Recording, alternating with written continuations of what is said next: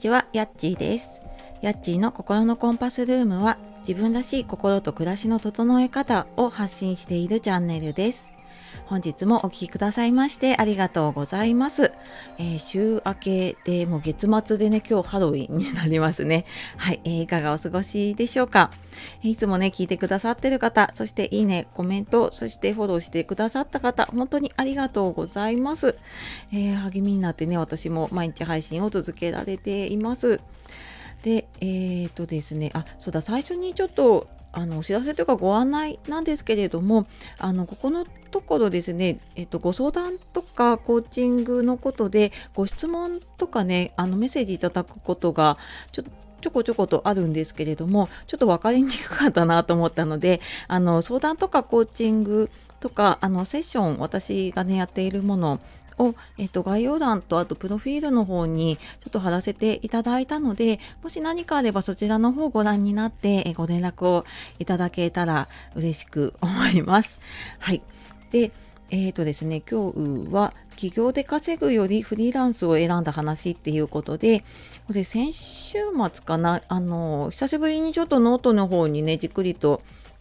記事を書いてで起業で稼ぐの呪縛を解き放ってフリーランスという生き方を選んでみたっていうことで ちょっと私がここのところぶつかっていた壁あのフリーランスなのか起業なのか自分の働き方ってどうするんだみたいなことにちょっとぶつかっていてでそこからちょっと出た結論でなんかその間に何を考えていてなんかどういうふうに乗り越えてきたのかなっていうのをちょっと自分でね整理をしながら書いていました。で、まあ、ちょっと今日はねそれをあの簡単にあのお話をしていこうかなと思っています。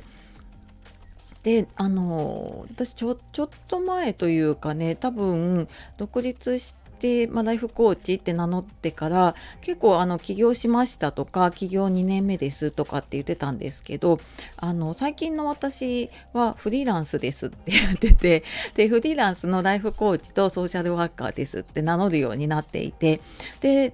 あの私の活動している内容もだしで人その仕事で関わる人とかもすごい一気に今月入ったぐらいからかな結構先月ぐらいからか結構変わってきてるんですね。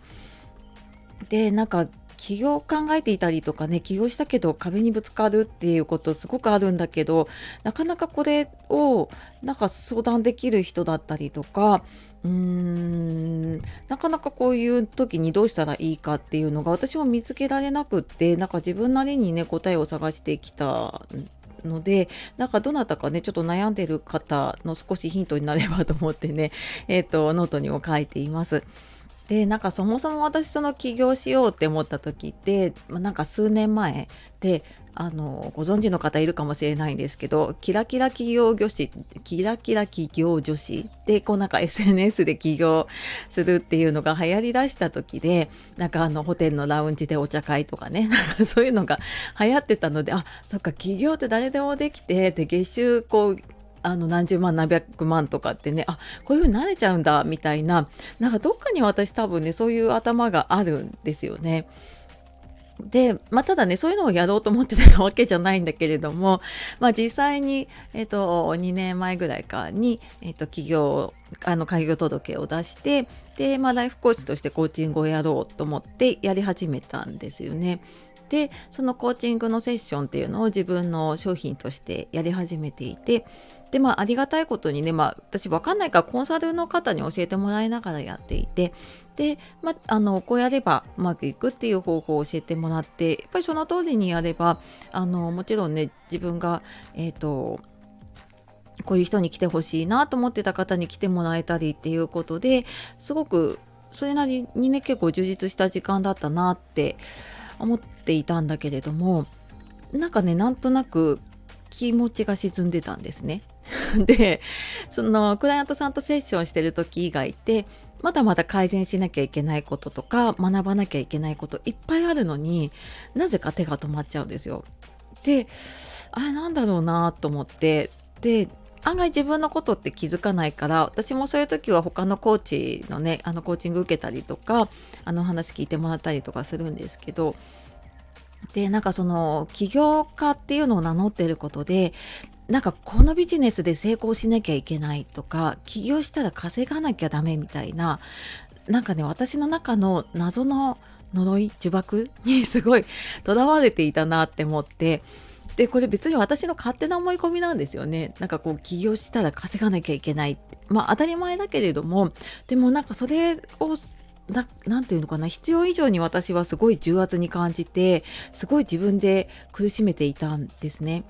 でもなんか起業にとらわれるのやめようって思った途端に結構なんか、うんと自分のやりたいことでフリーランスで活動している方で特になんかその介護とか福祉関係の方の活動が結構目に入るようになって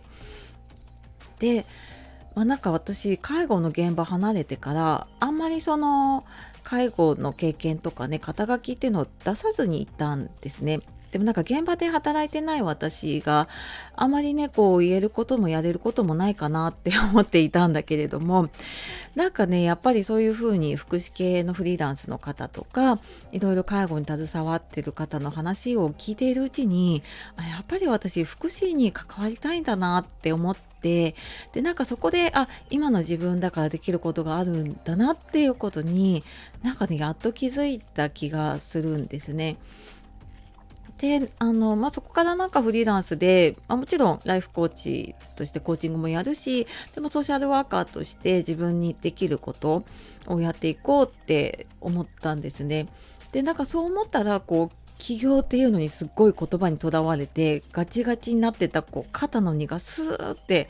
降りた感じがしましたねそこで。でじゃあなんか改めてね何やっていこうかなって思った時にそのコーチングもやっていったりあとは最近ねあの市中水明の鑑定の資格取れたので、まあ、それでもっとねあの本当の自分を知って生かすっていうセッションもやっていきたいしであと今までちょっとやりたいなと思いながらなかなかなんかやっぱり自分のビジネスって考えると 依頼があっても受けられていなかったものでその就活のサポート現場のサポートの仕事だったりの介護系のサイトのウェブライターの仕事だったりあとまあ来月もやるんですけどねエンディングノートの講師の仕事だったりっていうのを、まあ、ちょっと依頼をいただいたりとかね、えー、ちょっとやれる機会が増えてで、まあ、やること増えて忙しくなるんだけど やっぱりなんかその何て言うのかな目の前の人の笑顔を見れる仕事ってすごくね好きだなって思ったんですね。であの最後に本当思ったのが企業もフリーランスも一つの手段だなっていうのが思ってで自分のやりたいことやっていくとやっぱ自分に合った働き方って見使っていくしでなんかこれ違うなって思ったらうんなんかいくらでも軌道修正ができると思うんですよね。なんか本当にうんなんか起業しようとか独立しようってやるとちょっとねあのハードル高くなっちゃうけどなんか副業とかね情報発信とかほんと気軽にできる小さなステップからね始めてみるとなんか自分のやりたいことにちょっと近づいていくのかななんて思ってね、えー、今日はそんな話をさせていただきました。で、私の企業で稼ぐよりフリーランスを選んだ話っていうことでしてきました。えー、どなたかのね、えー、何か迷った時のはい、あの参考になったら 嬉しいなと思います。はい、では、えー、最後までお聴きくださいましてありがとうございました。ああとさ、あのメルマガと公式 LINE やっているので、えー、よかったらあの説明欄の方から詳しく見てみてください。では、今日も素敵な一日をお過ごしください。さよなら、またね